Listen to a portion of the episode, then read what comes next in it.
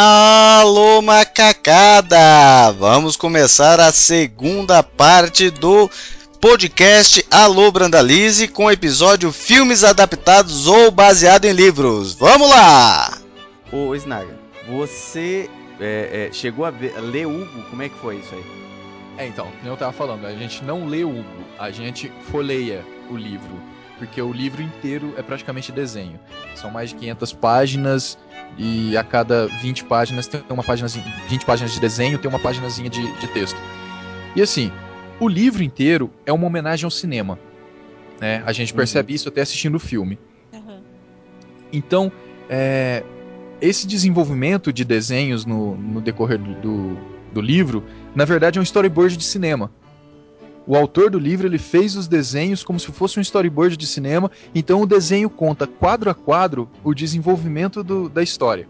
Tá. E aí chega alguns momentos que são necessários ter falas, né? É, é, algumas descrições dos personagens, atitudes. Então ele coloca um texto.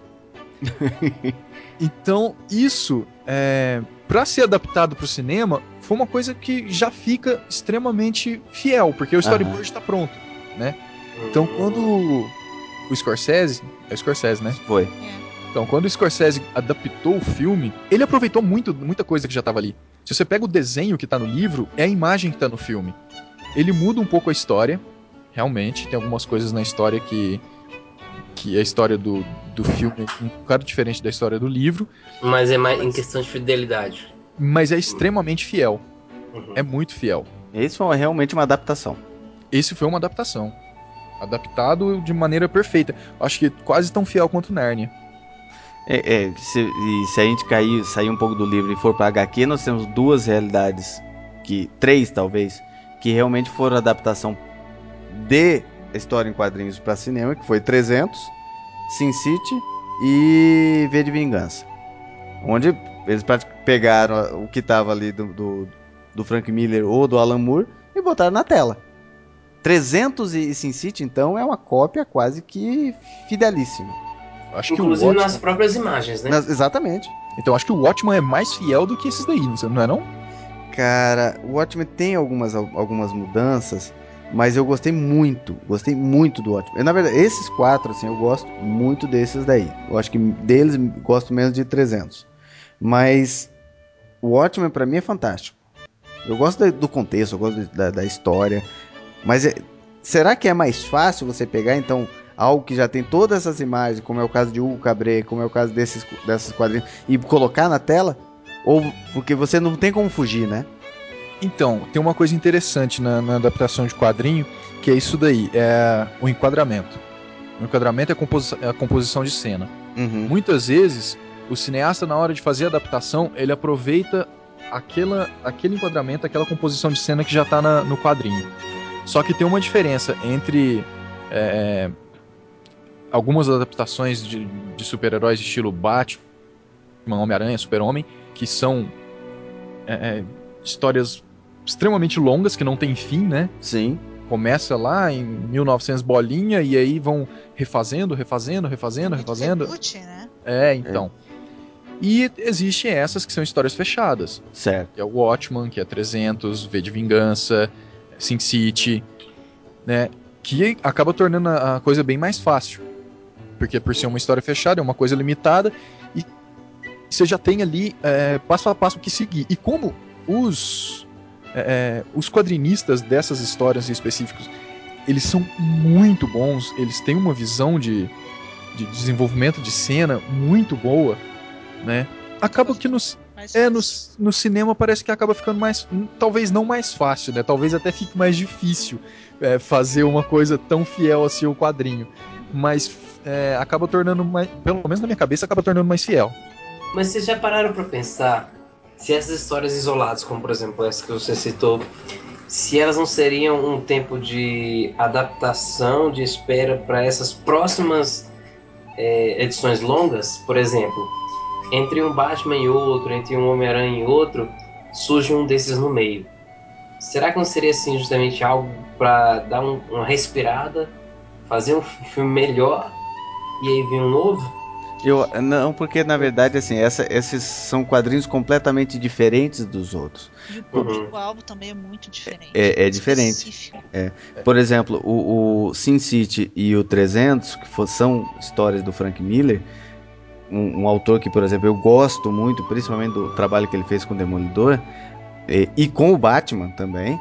É, ele, esses, tre- o 300 Sin City, ele fez um trabalho diferente do que é o, que- o usual, né? O que Uhum. se chama de mainstream, que é o caso do Batman, é o Homem-Aranha, que são personagens clássicos. Não, ele inventou uma coisa nova Uhum. ele fugiu daquilo ali. Então, é, e é o público-alvo realmente é diferente. Tanto Mas é que. porque a época é diferente, né?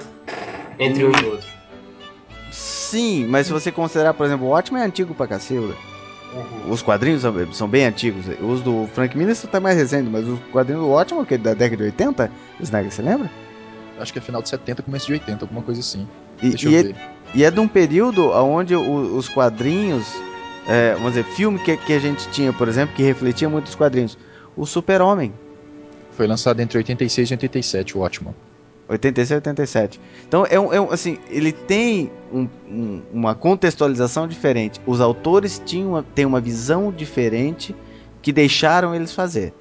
Tanto, É. que, tanto que foi feito em, em edições alternativas, né? Não era da Marvel ou da DC. É assim, é uma, uma história em quadrinho pra adultos, digamos assim. É. Né, porque, por exemplo, o Watchman tem cenas de sexo, né, tem A violência. violência extrema, é, e tem todo um, um contexto diferente do que é os heróis clássicos que a gente conhece, né? Imagina o Super-Homem fazendo aquilo? É, Agora o que eu gostei no filme mais recente foi da atuação do Sean Connery. Eu sou suspeito de falar porque eu acho o Sean Connery o melhor dos atores. Não, ele não é um grande ator. Depende do filme, aliás. Eu acho que ele atua muito bem em todos os filmes que ele faz. Por exemplo, nos primeiros 007, né? Em Foi que ele bem. atuou. Foi muito bom. Agora, pra mim, o filme que parece que passou meio despercebido, mas que pra mim marcou bastante em qualidade, com ele atuando, é, foi A Rocha. Né? Você já assistiu Encontrando Forrester? Já, já assisti Ah, eu também. prefiro Encontrando Forrester. Mas Bem, bem melhor.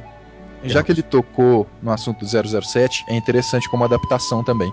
Eu nunca li nenhum livro do 007, Tá. né?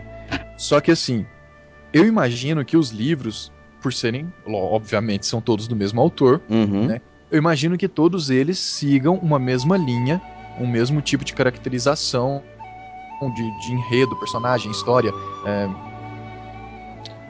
enfim, fluidez do, do texto. Já os filmes, cada filme foi feito com um diretor diferente. Em- fo- foram, foram poucos filmes que o, o diretor se repetiu. Cara, cada filme, por mais que eles tenham o mesmo ator, cada filme é um filme diferente. É. Trata-se de um 007 diferente. E às vezes até literalmente diferente, né? O ator é diferente. Ah, mas foi ótimo. Você tocou aí, tocou em, em espião, já vamos tocar em outro. de- Identidade Born. Uhum. E Jane leu agora há pouco o, o- Eu o livro. Eu não acabei de ler ainda, na verdade. Faltam os últimos capítulos. O finalzinho dele. Mas, na verdade, o Identidade Born é baseado. Não, Não. é adaptação. É baseado isso. É baseado, ele não é adaptação. Eles pegaram o personagem e um pouco da história do livro e jogaram. Tanto que o livro, ele, ele se passa nos anos 70. O vilão do livro é o Chacal, é o Carlos Uhum. o Chacal, o terrorista. E tem a Treadstone, tem a situação toda de que ele é envolvido, tem a amnésia dele, mas é completamente diferente o enredo. Ele tá fugindo, ele tá tentando entender o passado dele, descobrir quem ele é, mas é, é muito diferente. Então ele é baseado, não tem nada a ver. Acho fantástico o filme. O livro é muito bom, mas eles são completamente diferentes. No Identidade Born, ele ele parte da amnésia nas nos dois casos, né? Então o início do livro, o início do filme é, é a mesma descrição, a mesma situação.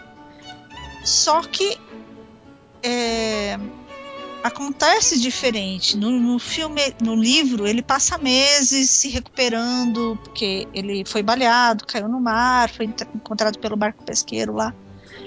E ele vai descobrindo, enquanto ele tá parado lá se recuperando, ele tá na dele. Quando ele sai de lá, ele começa a descobrir as habilidades dele de uma forma diferente. Ele começa a sentir que ele é um assassino. E ele tudo leva ele a entender que ele é um assassino. Eu acho que aí cabe uma reflexão, não para essa vez, mas para os próximos podcasts, uma exclusividade para o Poderoso Chefão. Ah, Poderoso Chefão tem que ter uma coisa própria. Exatamente. A princípio, se muitas dizem que é um, um filme é, de macho, porque geralmente é macho que gosta do Poderoso Chefão. Eu não gosto. É, olha aí, tá falando tudo. É, tá vendo? Uma fêmea. oh! Então, é, mas ele Pior que eu tem... conheço muitas mulheres que adoram Poderoso Chefão. Eu não gosto, eu gosto de, eu gosto Qual a mulher que não gosta do Poderoso Chefão? Diz aí. Que não gosta? Qual a mulher que não gosta de um Poderoso Chefão? Me diga. Eu não gosto não. É, olha aí. Não, Rapaz, aqui é, aqui é na porrada, rapaz. Geralmente, geralmente pode eu levo e ela dá. Então, é, mas ele, é, o Poderoso Chefão tem que ser, até porque tem o livro do Puzo, que é recomendadíssimo. Inclusive, eu e o Snag temos um amigo em comum, o Rick, que é fã ardoroso do, do Poderoso Chefão. E ele tem que ter um próprio. Mas aí vocês estão falando também de espionagem. E também falando quem, quem era o vilão no livro do Identidade Borne era o Chacal. E o Snaga leu o Dia do Chacal, do, do Frederick Forsyth. Li. E viu o filme qual? De 63 ou de Eu 96? vi. Eu vi Entendeu? o de. de 73. Você não viu com o Bruce Willis? Com Bruce Willis, não. Não, eu vi do Bruce Willis. Eu achei legalzinho. Como é que Tem como um é dia do Chacal do Bruce Willis? Tem, tem. Nossa, olha eu por fora. Não, mas acho que o do Bruce Willis é Chacal só. o Chacal, é. Diferente. O Bruce ah, tá. Não, esse Chacal eu acho até que já vi, mas há muito tempo. Nem lembrava, nem sabia que era a mesma história. Tá vendo como é que é as coisas? com o Richard Gere também, né? É outro cara que eu acho diferente, muito então. bom também. E aí, o, e a adaptação, como é que ficou? Então, esse. O Dia do Chacal, ele. Essa primeira adaptação, ela teve como roteirista o próprio autor, né? Aham. O, o Forsyth trabalhou como roteirista nesse filme. E assim, eles tiraram muita coisa. Sabe? Ficou um filme seco. Enquanto no, no livro tem toda uma adaptação. Tem toda uma adaptação, ó. Enquanto no livro tem toda uma descrição dos planos dele, de como ele é, como ele estava planejando fazer a- o, o assassinato, o porquê do assassinato. No livro tinha todo um contexto é, histórico político do motivo do, das facções estarem querendo matar o, o general de Gaulle. O Chacal era o Carlos. Que Carlos? Era o Carlos do Chacal? Não. Não, o Chacal não tem nome. Não tem nome, tá. Ele tem até um nome, mas é. No final da história. Eu não vou contar o final, mas. Tá. no Olha o final da história. spoiler, olha o spoiler. A gente nem sabe se aquele é realmente o nome dele. Mas é, a história é assim: é, tem uma facção querendo matar o, o presidente Charles de Gaulle da França, né? Porque é até um, um filme, uma história de fundo histórico, né? Uhum. Ele aproveitou realmente vários atentados que estavam acontecendo ao De Gaulle na época e escreveu um livro sobre. E, e eles estavam tão, sabe, já tinha tanta, tanta polícia em cima deles que eles não conseguiam concretizar nenhum dos planos de, de assassinato deles. Eles falaram, pô, vamos, vamos contratar um assassino de fora, um assassino de aluguel que não tem ligação nenhuma com a gente e vamos mandar ele matar o cara. É o que eles fazem, eles contratam esse tal de chacal que ninguém sabe quem é. E acaba que a polícia francesa descobre esse intento deles e escolhe um único detetive, que eles acham que se colocassem muita gente pra pra procurar o cara ia dar confusão. Eles escolhem um único detetive da polícia pra, e dá na mão desses de- desse detetive todo o poder do Estado. Você fala, ó, na sua mão você tem o 007. exército, a marinha, a aeronáutica, tudo que você precisar, você tem na sua mão pra você pegar esse cara. É um James Bond francês com poder na mão. Só ele não era um agente secreto, ele era realmente um detetive. E aí o livro segue essas duas linhas. Ele segue a linha do, do detetive, ele segue a linha do chacal. Tudo que o chacal tá fazendo, tá planejando passo a passo e é um, um plano muito inteligente. para matar o, o presidente. E por outro lado, tudo o que o detetive vai aos poucos descobrindo, é, passo a passo, aquela história bem bem de detetive mesmo, sabe? Uhum. Descobrir passo a passo, pesquisar, o cara tá num lugar, o cara tá no outro, descobre um- uma identidade dele, uma outra identidade falsa, e assim vai. Já a adaptação ficou legal porque aproveitou os principais pontos e também por ter sido é, feita em parte pelo Forsyth, né? Que Tá. participou da, da adaptação. Mas, é, é como eu disse, deixou bem mais seca a história, não tem toda é, todo o contexto histórico e político, e algumas partes que às, às vezes passagens inteiras do, do livro foram cortadas para deixar o livro o, o filme mais compacto. Algumas cenas ele umas cenas mais humanas do Chacal, tipo ele com, tendo uma noite de amor com uma amante que ele conquistou, que na verdade de humano não tinha nada. O cara era um robô. ele tava ele, ele foi atrás da mulher por puro interesse, porque ele precisava fu- fugir da polícia e resolveu ficar uns dias na casa dessa mulher. Mas enfim, é, é uma adaptação muito boa. Se você pega só o filme pra ler, o filme, se pega só o filme pra assistir, vocês vão gostar bastante, porque é realmente um filme bom de se assistir, um filme gostoso, te deixa tenso o tempo, to o tempo todo. Mas quem, a, quem lê o livro e assiste o filme é, é difícil de gostar. Falando nisso, investigação, vocês gostaram do, do novo Sherlock Holmes, das duas últimas edições? Cara, tá aí uma adaptação que eu nem lembrei de falar aqui. Sherlock Holmes ou do Robert Downey Jr.? Do Do Robert. Sherlock Holmes. Não, pois é. Você gostou do filme ou do Robert Downey Jr.? que é diferente. Quer, quer, quer, quer que é o quê, rapaz? Não, porque a atuação filme. dele é ótima. Claro, É. mas, mas eu digo do filme em si. Então, é porque o filme é baseado em. Uhum. Esse do Sherlock, ele não é adaptação de nenhuma das obras do Sherlock. Não dá pra Isso, ser, né? Isso, exatamente. Não, seria muito bom se fosse. Mas. Bom, pelo menos imagino que seja, né? Eu já assisti uns filmes antigos do Sherlock que são muito bons. E. e- Só que esse, assim, eles pegaram o personagem É baseado, então, também, né? É. e escreveram um roteiro original em cima da- das características do personagem e de, de algumas coisinhas que acontecem no, no decorrer da história. Mas assim, eu sou muito fã do Sherlock, eu já li toda a obra do, do Sherlock escrita Aham. pelo. E foge bastante. Es- esses dois últimos filmes, eu, na verdade, eu acho que eu só assisti o primeiro, nem lembro se eu assisti o segundo. Foi ano Mas passado. foge-. É, a personalidade do Sherlock é uma personalidade completamente diferente da que está no livro. É, a personalidade do Watson também é completamente diferente. Hum, isso é fato. Do Watson é bem mais claro. É, as sequências de ação são coisas que não existem no livro. O livro é muito mais metódico, é muito mais raciocínio do que pancadaria ou correria, sabe? É, eu sei lá, talvez por eu ser muito fã dos livros, eu não tenha gostado dos, dos filmes, né? Eu não sei, mas eu vi uma vez que os filmes, eles. Os, os livros, aliás, eles foram lançados como certa maneira de manuais para os detetives ingleses, né? O, claro que hoje é uma forma fictícia, né? Mas para dizer assim que o poder, o poder que a investigação tem Uhum. numa determinada situação, né? E aí surgiu o personagem, então, Sherlock Holmes. Mas aí, aí nós entramos de novo naquela situação. Você, Snaga, leu os livros, é fã e já tem aquela, aquela preocupação no que você vai ver. Mas É. ainda assim, existe adaptação que, mesmo você sendo extremamente fã dos livros, você vai gostar. Mas existe outras que é, não agrada. Tudo bem que Fere- essa.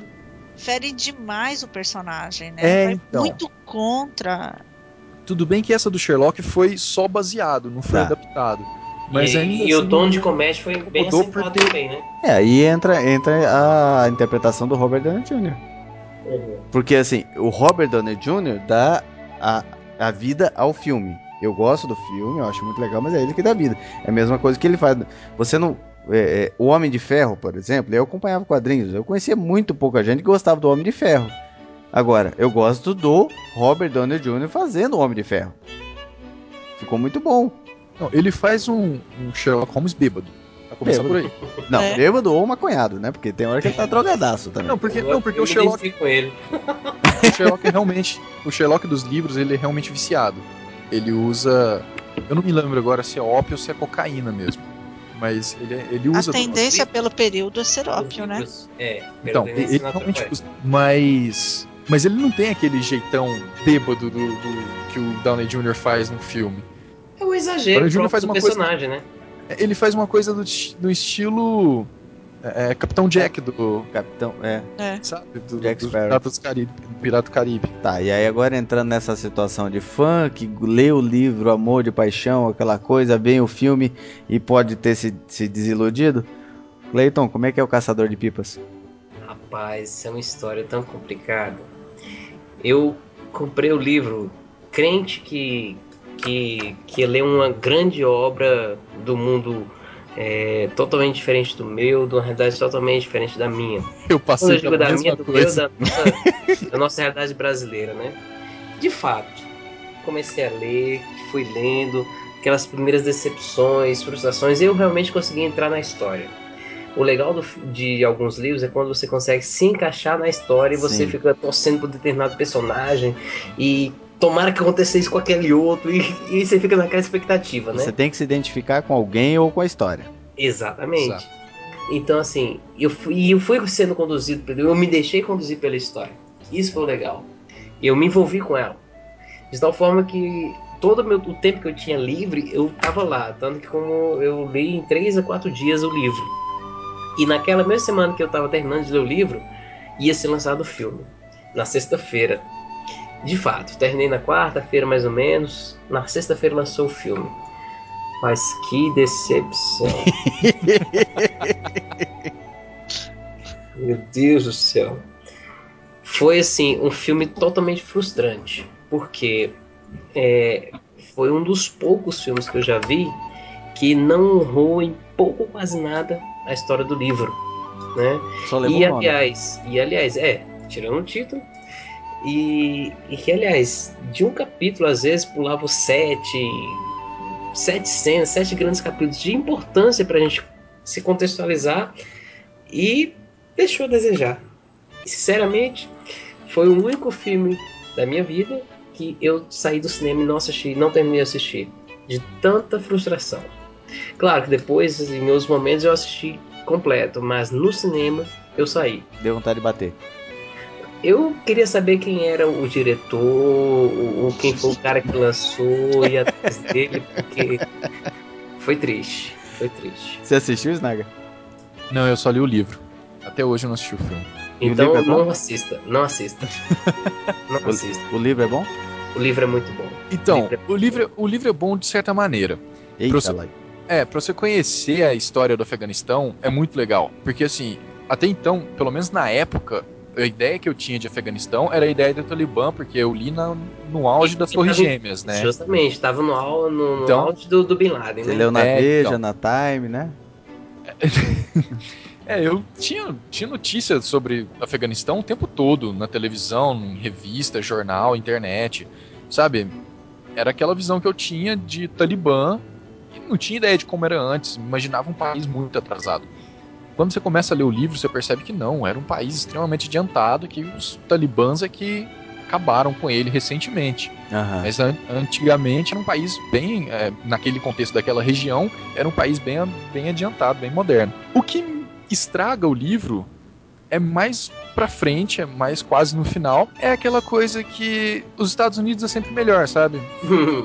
é a velha história do pica-pau, né? Sempre se dá bem. Não, é porque o, final da história é essa. O cara foge do, do Afeganistão, vai morar nos Estados Estados Unidos. E lá ele está bem. Ele se apaixona pelo país e fala: pô, Estados Unidos é a maravilha do mundo, é aqui onde todo mundo deveria morar. Meu país, meu país, eu tenho saudade dele, mas. Ah, vamos mudar pra lá também. Só que aí surge, surge aquela velha história que eu disse ainda há pouco, na questão do autoconhecimento. O passado dele pede com que ele volte pro lugar de onde ele negou a amizade dele. Né? Onde ele negou a amizade dele. E nisso ele tem um confronto com ele mesmo, com a história dele, com os amigos dele, com a terra dele, com, a, com o resto da família dele. Então, assim, eu acho isso de uma extrema importância. Porque você percebe a força que tem a família dentro do contexto ali afe- afegão.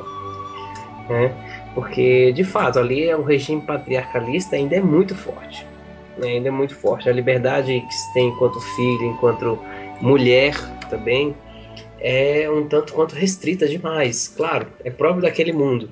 Então, Né, o, mas- livro, o livro ele vem te apresentar uma realidade do mundo específico, né? E que o filme não conseguiu trazer. Exatamente, em nada. Em nenhum ponto, em nenhum momento, pode esquecer. Beleza. tá? Eu É cacei um muita pipa quando era criança, mas eu não Eu não desse jeito, cacei não. pipa não, mas assim, eu achei interessante a ideia do campeonato. É uma coisa que eu nunca tinha visto, nunca tinha ouvido falar sequer. O que me chamou de fato a atenção foi o título, né? E eu não sabia que tinha por detrás uma história de amizade, né? Como é o caso de Naruto, que fica para outro episódio.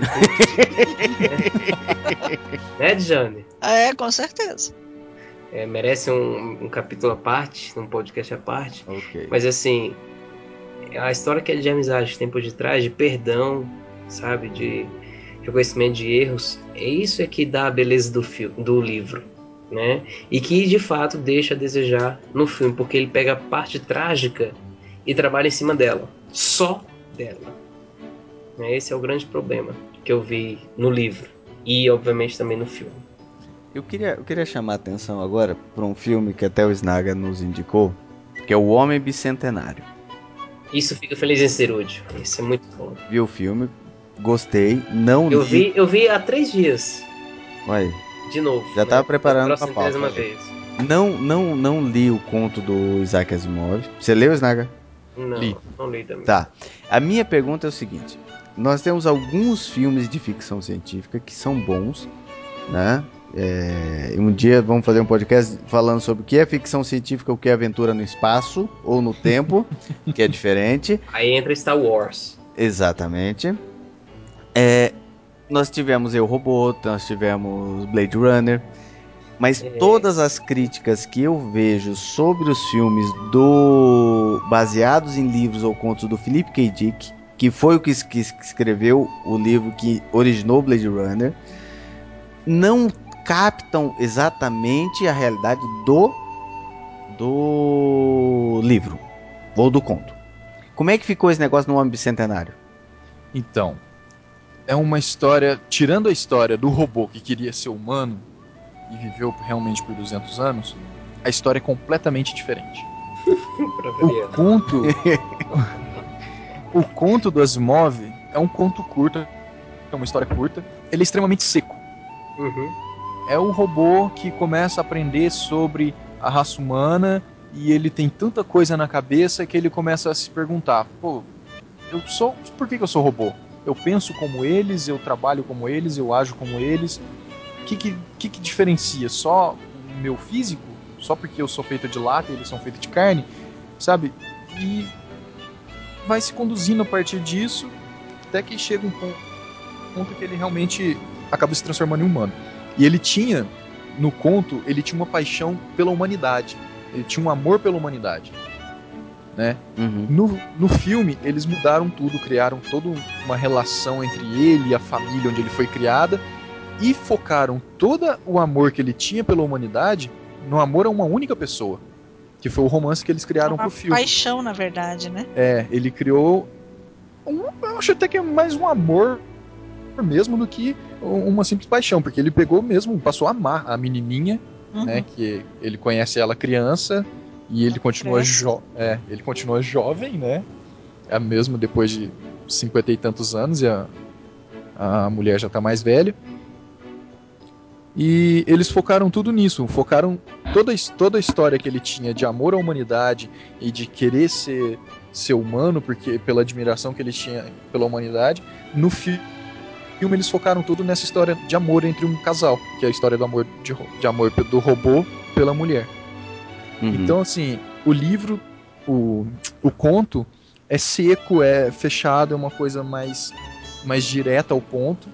E no, no filme eles deixaram uma coisa mais melodramática, mais. Linguagem mais de cinema. É, transformaram para uma linguagem de cinema mais. mais romântica mesmo. É, porque se for só no- na secura do, do, do Asimov, não, não vende. É porque assim também, o, o, o, o ator ajuda na interpretação do livro, né? Dá outra cara. O Robbie Williams, ele é simplesmente um, um ator fantástico dependendo do filme. E este é um caso desses, né? Uhum. De que ele foi assim, pra mim ele se revelou nesse filme, né? As críticas a esse filme foram muito ruins. Uhum. Tudo que eu li com relação a, a O Homem Bicentenário era sempre algum crítico falando mal, falando que foi uma péssima adaptação. E, ao contrário que, do que você falou, e eu, eu discordo da crítica, eu concordo com o que você falou, é, a crítica fala que a atuação do, do Robin Williams nesse filme é péssima. E, e eu não consigo ver tudo isso. Sabe? Uhum. Eu adoro o filme. Eu Eu adoro o pro- filme, eu adoro ele como robô. Acho que o problema tá o fato de ser ficção científica. O cin- a, a crítica não gosta muito de ficção científica. O que acontece? Não sei não se vocês entende. sabem, mas, por exemplo, a... na Alemanha foi proibido de passar esse filme. Por ocasião do lançamento e depois, meses, poucos meses depois, foi proibido de passar lá. Por quê? Porque justamente essa questão da ficção científica, da possibilidade da, de um robô vir a ser humano, com uma possibilidade de negar a Deus, enfim. E olha a Alemanha falando isso. A Alemanha. É, Matrix então lascou tudo. Ah, O que acontece? Porque foi eles, mesmo- recém- eles pouco proibido? antes tinham, tinham. Foi proibido. Ou Eles só pouco antes tinham- rolou uma, uma Não, campanha. Inclusive, o inteligência artificial também foi, foi proibido de se passar na Alemanha. Então, por incrível que pareça, assim, a Alemanha se mostrou um país extremamente conservador nesse sentido, fechado à, à, à possibilidade de uma, de uma de uma invenção científica, de uma possibilidade real, né, de acontecer e claro que isso remonta totalmente à questão da alienação, né, em que você tem sempre aquele que é igualzinho, tudo sempre do mesmo, que você não pode ter sentimento, enfim, ou da maneira inversa, também pode ser. Mas assim, a Alemanha, ela, ela, ela nesse sentido, desses dois filmes, tanto o, o, o Homem Bicentenário quanto ah, Inteligência Artificial, foram dois filmes censurados na Alemanha, se não me engano, na Alemanha e, não, e teve outro país que eu não lembro agora, né? Que proibiram a exibição desses, desses dois filmes, justamente pela possibilidade da reprodução humana, né? Como uma possibilidade real, né? Ela não aceitou, simplesmente não aceitou, é, baseada no fato da, da criação. Isso me surpreendeu. Isso me surpreendeu, porque a crítica levou em conta isso. Daí eles não aceitaram a interpretação do Robbie Williams de, de uma paixão, né, de um, entre aspas, de algo que não deveria ter vida, não deveria ter sentimentos e que, no entanto, se apaixona, né? Um ser faz- artificial. Exatamente. É, parece coisa de maluco. Eles não admitem essa possibilidade do objeto se tornar sujeito. Né? E Isso eu acho interessante, apesar de ser uma crítica, forte até. Perdão até a minha ignorância, mas os dois, os dois livros são do mesmo autor, não são? Qual? Inteligência, Inteligência Artificial, Artificial e Homem Bicentenário. Não, arti- Não, inteligência que- artificial não é um livro, é? é o filme. Ele não tem tem. o livro. Ele não tem um livro. Ah, então tá. Bom, peraí, deixa eu vou até tirar a dúvida, mas eu acho que não Confere, tem não. Confere, eu acho que não tem também não. Eu tava, também tô vendo agora. Sem conexão Eu aqui. sei, eu sei que o projeto é do era um projeto do, do Spielberg. Do Kubrick. era um projeto do Kubrick, mas o Kubrick morreu antes É, de, é de realizar. baseado, é baseado, baseado num conto de Brian Aldiss. Ah, tá. já Ah, tá. É igual, mas é diferente. Outra adaptação também do, do Isaac Asimov é o, o Eu Robô, Eu, o Robô. Smith. Uhum. E o Eu Robô, é, por mais que eu acho que tem realmente um conto, eu não conheço toda a obra do Asimov. Eu li vários contos dele, mas não tudo. É, eu não sei se tem um conto que realmente se chama Eu Robô. Eu sei que tem um livro, mas é uma coletânea de contos. Uhum. E o filme, ele não é adaptação de nenhum conto ou nenhum romance específico. Ele é baseado na obra como um todo. Aham. Eles pegaram uma ideia dele, essa realmente é a ideia do, do, do robô que foge às três regras, né? As três leis da robótica.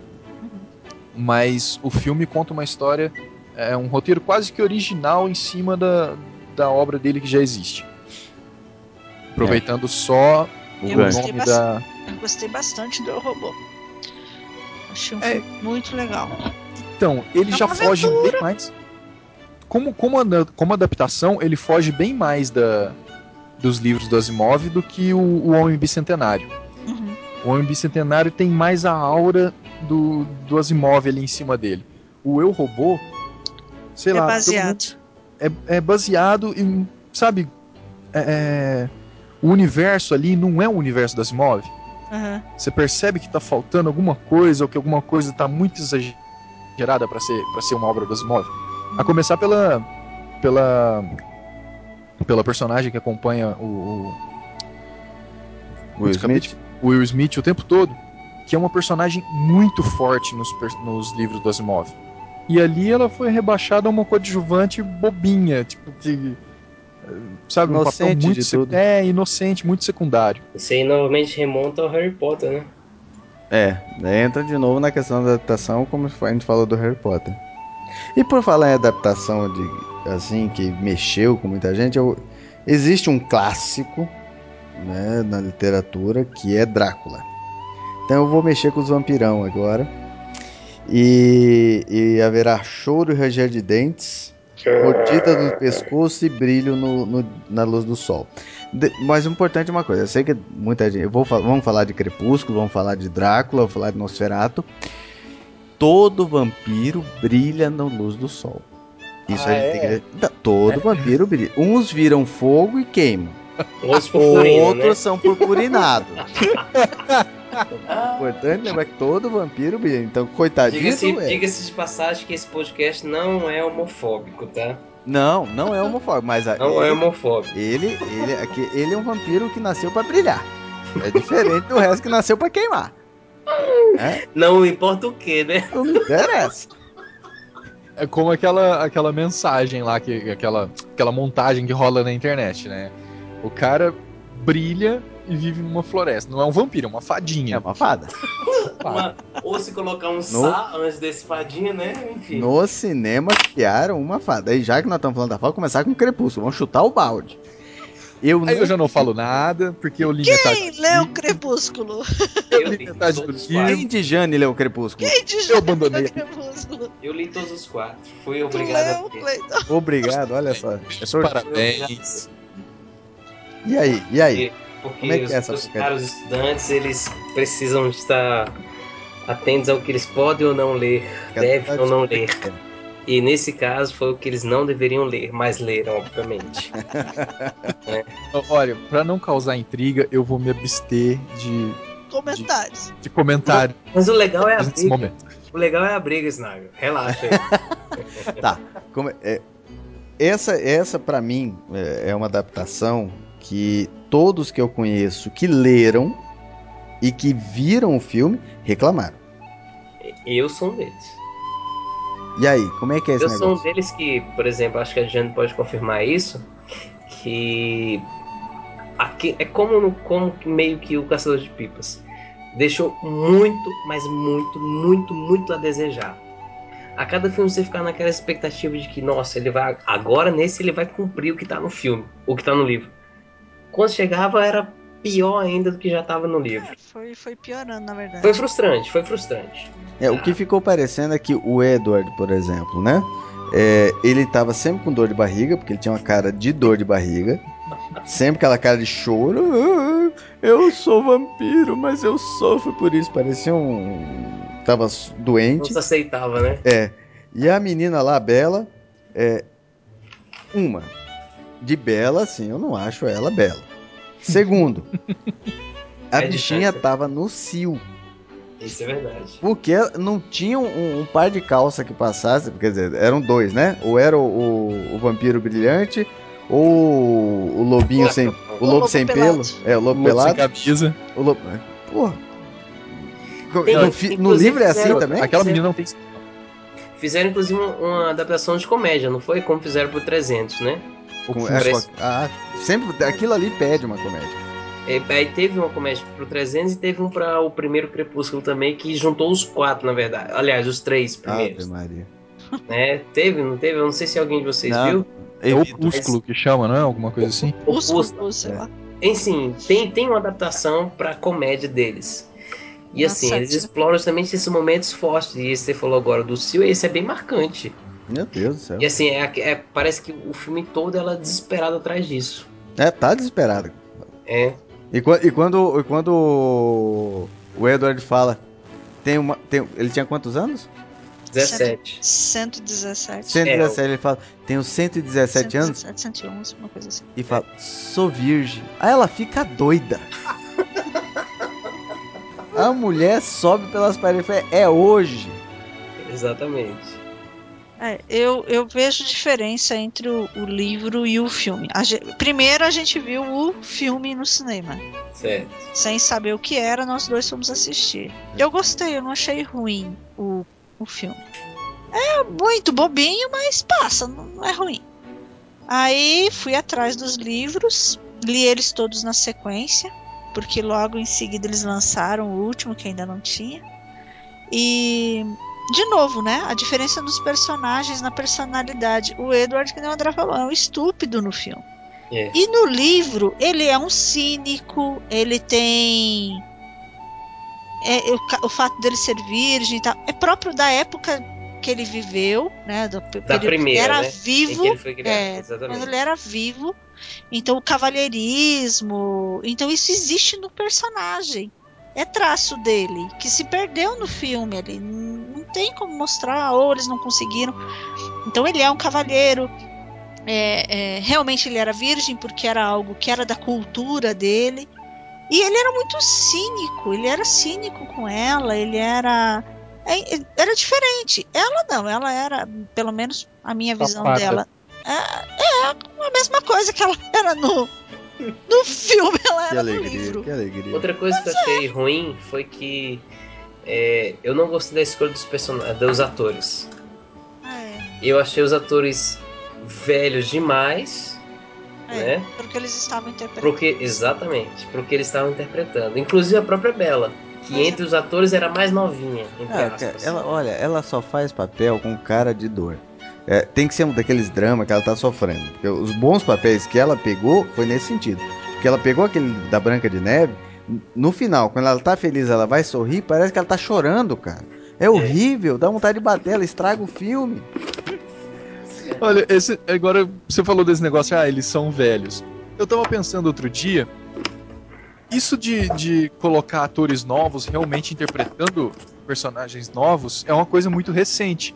Porque se você pega os filmes da década de 80, os filmes de adolescentes daquela época, os adolescentes tinham entre 25 e 30 anos. Oh, Nos É o Michael- caso do Chaves. Não, É o Chaves. Chaves. É Chaves. Não, mas pega, por exemplo, aquele. É, Te Pego Lá Fora, que é aquela história do cara Ah. que queria brigar na escola. Cara, todo mundo ali tá no segundo grau. Aqueles atores tão barbados, eles já têm assim. Todo mundo ali tá na faixa dos 30 precoces, anos. é, São precoces, todo mundo é. Todo, tudo ali é, é- Tem um quê de lobisomem na família. Por isso que eles tinham aquelas barbas. Um quê? Não, todos os quês, né? O Curtindo, a- o Curtindo a Vida Doidado, o Matthew Broderick já tinha, acho que 21 ou 22 anos quando fez o filme. E o Cameron, que era o melhor amigo dele, tinha 28. Os dois estavam no segundo grau, fazendo papel de 16, 17 Colegial, anos. é. Michael J. Fox. Michael J. Fox tinha quantos anos quando ele fez é, De Volta para o Futuro? Ah, Ah, pois é. 20 Mas- alguma coisa. É. Cara, todo, todo mundo fazia é, personagem novo no- tendo- já sendo bem velho já. Pois é. Ou seja, isso foi um. um, um, um- que que isso ser, como é que isso pode ser caracterizado? Como uma adaptação? Como um, um aproveitamento? Um, re, reca, um recachutagem? Como é que é? Crepúsculo? Eu Pô, porque pega os caras mais velhos que tudo e pra fazer a papel de adolescente? Eu não sei, não sei te dizer. Eu sei que, assim, os personagens estão completamente fora. Fora, fora totalmente. Completamente fora. O que eles são no filme, eles não, não são os personagens do livro. É. Não é um livro que eu me orgulho de ter lido, mas li. Eu me orgulho pela contagem, só isso. eu, eu É, li. tem e, ó, de eu- folha, né? teve um deles que eu li acho que duas ou três vezes, pra dizer a verdade. Mas porque é um livro escrito pra mulher. É um livro escrito pra mulher, não tem jeito. Olha, falando em livro escrito pra mulher, Não Tem- fala não. tem uma, tem uma trilogia que eu gostaria de comentar em um outro podcast bem mais à Certo. frente. Que é a trilogia da, dos 50 Tons de Cinza, que eu li os três. Isso. Ah, Você não. leu, eu, Eu- eu não, não tive. Como eu disse, eu precisei ler. É Não. diferente do que eu quis ler, entendeu? Eu Não, Não, precisei não, ler. não, não dá desculpa, não. Não Cada dá um dá desculpa, desculpa que não. quer. É, É. cada um dá desculpa que quer. E ó, e já Tudo que é pra bem, mas eu falar- li os três. Tudo Vamos, bem. vamos, vamos Agora, salvar a outro, vida dos outro que eu li. é, Não, mudando. Só, só deixa eu falar, porque senão vai acabar passando batido. Teve um outro que eu acabei comprando e foi mais ou menos foi semelhante até ao, ao a situação do Crepúsculo. A gente assistiu, eu fui assistir o filme, gostei e comprei os livros que foi Jogos Vorazes. Tem Eu nada a ver com os vampiros, a gente já já volta pra ele. Não, eu até achei interessante, mas ele é foi uma coisa que eu escutei em algum podcast. Ele é uma distopia. Hum, A gente tava falando aquela hora do 1984. Os Uhum. Jogos Vorazes também é isso. No filme isso não fica muito claro.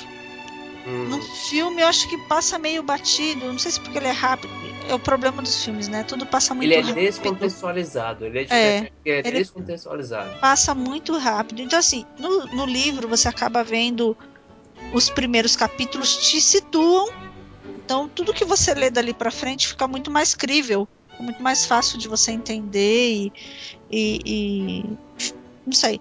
Eu acho que o Crepúsculo foi algo semelhante assim. Mesmo você entra na história, é, por você conseguir entender os personagens, é muito mais fácil de você ler do que você assistir. Eu não cheguei a, ler- a- a assistir todos os filmes do Crepúsculo. Agora, eu, eu creio que seja assim uma, uma afronta muito grande é, querer comparar esse aos do Drácula. Ah, Tá, não ah, não, pera, pera, pera. Aí é que eu vou entrar. Não, Se é enquanto pra- vamos vampiros, né? salvar a vida dos vampiros agora. Vamos falar de vampiro macho, vampiro que Exatamente. morde pescoço, que não morde Isso. fronha. Tipo Lu e o vampiro Lestat. Exatamente. Ah, gente, não fala mal deles, não. Mas é verdade, assim, não tem como salvar o Crepúsculo nesse sentido, porque não tem como comparar Drácula, que eu fui assistir o primeiro, sem ler o livro, na expectativa que seria algo tipo, falaria, citaria Drácula, etc. Sendo que só foi comentar algo do tipo agora, nesse último filme, na última cena, que é na cena de batalha, que acontece dentro de uma visão que a batalha nem acontece de fato. Né? O maior, como fala? Engodo, Como é que é? engodo, engano. Pois é.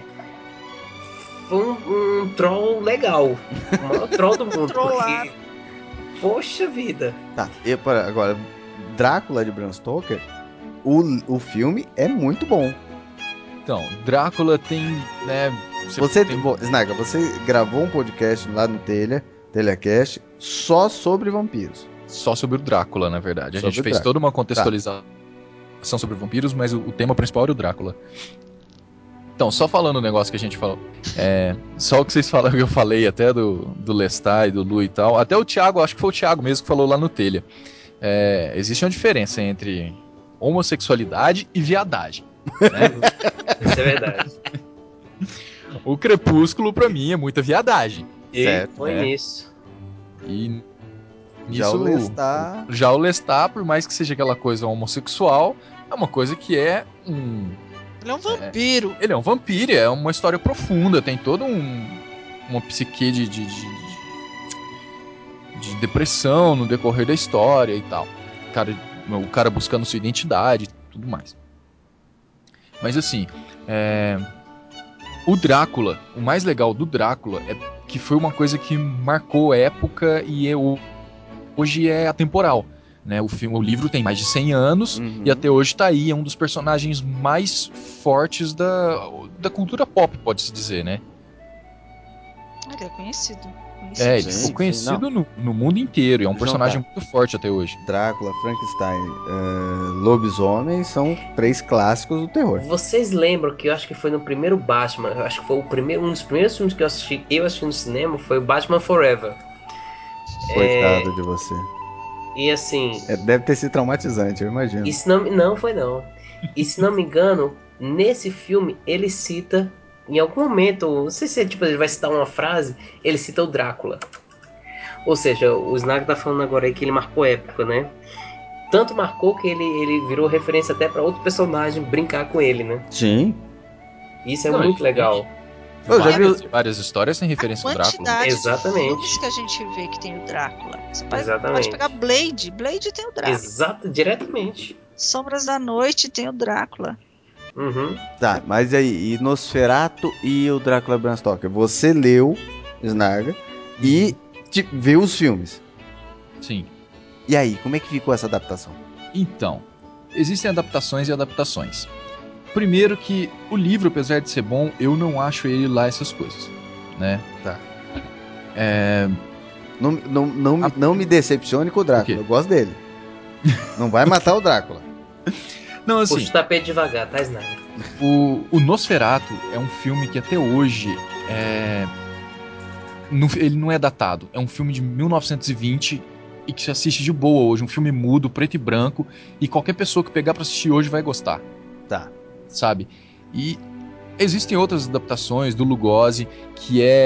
Então, existem outras adaptações no decorrer da década de 30, década de 70, que é com o Lugosi e até com Christopher Lee, Né? Uhum.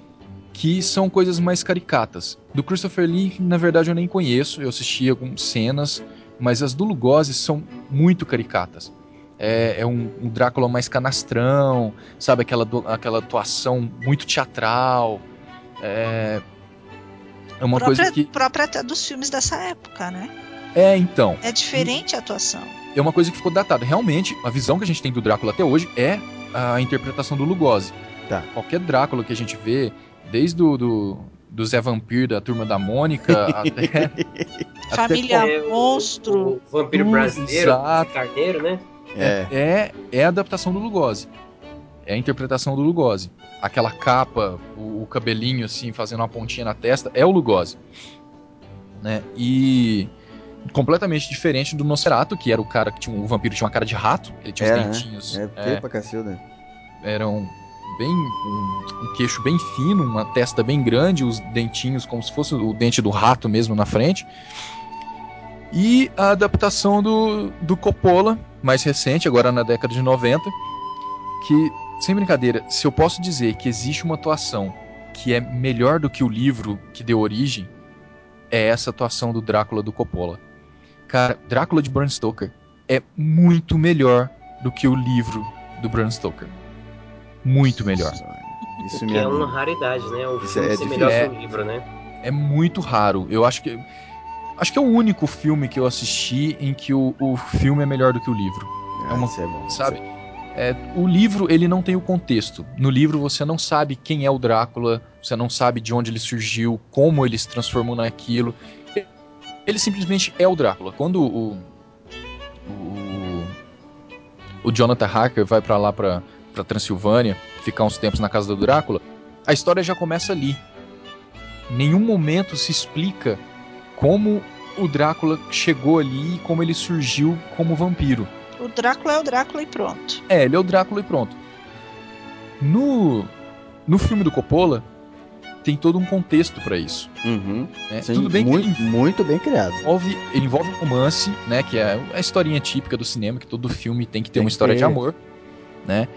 Isso até talvez faça perder alguns pontos, mas ele criou um contexto pro, pro desenvolvimento do Drácula e colocou um ator pra fazer, né? Fantástico. Ele é maravilhoso. Fantástico. que a princípio não tem cara de Drácula, mas que se tornou o novo Drácula. Eu acho que depois do, do Lugosi, o, o Gary Oldman é o Drácula. Eu acho que o, o papel Gary Oldman, ele fez o papel de anão, cara. Num filme. Ele parecia um anão. É, ele fez, sabe, ele fez o Drácula de uma maneira perfeita. Ele realmente foi buscar, na verdade ele foi bus- ele buscou inspiração na na história do Vlad, né? Uhum. Porque Uhum. foi haviam publicado recentemente o livro em que ligava o personagem Drácula ao personagem do Vlad. Então o Coppola resolveu realmente misturar as duas coisas. Falou: ah, não vou adaptar só a história do, do Bram Stoker. Vou é, fazer o contexto Juntar. histórico. Vou juntar as duas coisas. O contexto histórico com a ficção. E aí ele pega realmente o, o Vlad Tepes, que contava a história num outro livro, mistura com, com a história do Drácula do, do Bram Stoker e faz um filme com cheio de contexto e tecnicamente perfeito também, porque foi um filme que na época não usou efeitos visuais, isso que é o mais legal. Ele era um, um filme completamente old school, um filme Hum. só com efeitos especiais antiquíssimos. Aham. E isso faz o filme não ficar datado. Porque não é aquela coisa, ah, a computação gráfica evoluiu e. Né, que o filme daquela época que você assiste um, um efeito visual daquela época, você não percebe, ah, isso daí é artificial e tal. Não, o dele era só maquiagem e. Efeito de luz e, e posição de câmera. Ah, tu- como, como diria minha mãe, truque de câmera. Mas é que ela é dentro do que se chama de regra do 15, de 15 anos. Você assistiu esse filme até o período que você tinha 15 anos, Cara, eu assisti esse filme muito depois dos 15. muito depois dos Era um filme pesado pra se assistir antes dos Mas, o- realmente, a atuação do Gary Oldman é fantástica. Fenomenal. Aliás, de todo mundo, até o Keanu Reeves ali, que Até o Keanu, né?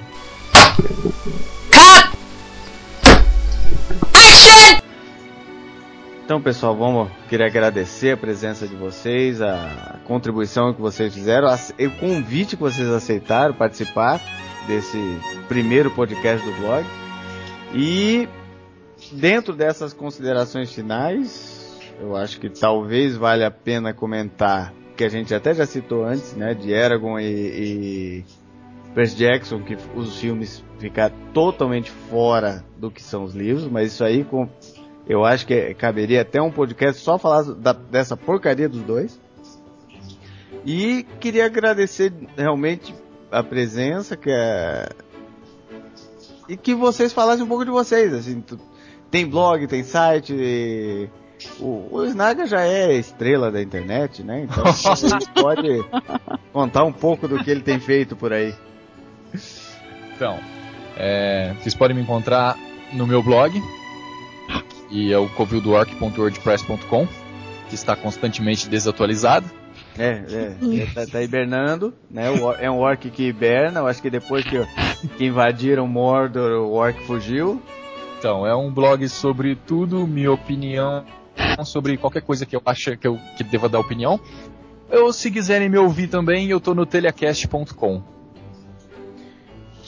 Eu vou botar os links aí no, no post, quem quiser procurar, fique à vontade. Clayton? A parte mais complicada de falar de alguma coisa que você faz é se você falar de você mesmo a partir daquilo que você faz. Porque as pessoas acabam confundindo o que você faz com quem você é. Rapaz, tá filosófico demais, cara. É a, é a hora, é a hora. É a hora. É, é porque as pessoas de fato confundem. Então eu costumo dizer, e é uma frase que eu gosto muito, minha por sinal, que é sou quem eu sou e não o que eu faço. É porque por detrás daquilo que a gente faz, todo trabalho que a gente faz, existe uma pessoa ali que muitas vezes não é enxergada. Aí vira algo muito instrumentalista, né? Você procura a pessoa por aquilo que ela faz, não por quem ela é, né? Então nesse sentido eu já atuo na, na internet já tem um, algum tempinho, já tem alguns aninhos aí, né? pelo menos uns 9, 10 anos. E atuo diretamente com reflexões diárias, textos diários no reflexõesfranciscanas.com.br no apostolado virtual salvemaliturgia.com, né, com publicações esporádicas lá a cada 15, 20 dias. É, também semanalmente tem artigo meu na revista Vila Nova na parte virtual e bimestralmente na parte impressa, né? Revista Vila Nova, que é de Campina Grande, na Paraíba. E também no trabalho que tem dado mais trabalho, e graças a Deus por isso, é o Projeções de Fé. Né? A análise de filme à luz da fé da igreja, né? aquilo que a igreja ensina, a parte Olha. catequética. Esse trabalho é bom, rapaz. E lá no trabalho mais específico do que propriamente os textos é a parte de correção de língua portuguesa dos textos, a parte de verificação da doutrina da catequese e também da parte de layout, HTML, essa parte mais estética, assim por dizer, da coisa, né, da coisa em si, da coisa ela mesma, enfim. É o MacGyver. E, e graças a Deus é sempre uma graça poder fazer algo a mais, poder dar um pouco mais de nós, daquilo que a gente sabe que a gente pode, e sempre a gente pode mais, porque Deus é mais em nós. Vamos lá. André, o que, que o doutor faz? Rapaz, além da tentativa de presença em casa, Jane, eu sou mais presente em casa de Jane. É um pouquinho. Tô precisando melhorar mais. Nas horas vagas, né? Rapaz, eu venho, eu venho trabalhar do lado de casa pra che- ficar mais próximo, e aí eu tô só um pouquinho, imagina. E mas tem o, o blog aqui, o André Brandalize, que tô, estou tentando dar mais vida a ele, né? Ressuscitá-lo. É, senão ele vai ficar fazendo companhia ao, ao Covil do Orc. e no Projeções de Fé. Também trabalhamos juntos ali, fazendo, escrevendo alguns textos, ajudando na, na editoração e também escrevendo textos para a revista Vila Nova. Jane, Olha, filho, eu sou péssima de tecnologia, só tô no Facebook. e o que eu gosto mesmo é de ler e de ver filme. Por isso que eu tô aqui hoje. Você tem alguma frase de própria autoria também ou não? Não, nunca mandei Ô, muito ô, bem Snaga, você pode encontrar alguns livros meus, tá? Publicados. Já tem, tá? eu tenho uma frase boa. Só sei que nada sei, ainda tô sabendo é muito. Não. Meu filósofo da- dos últimos meses tem sido Calvin e, e Hobbes. Então, tá de bom tamanho já.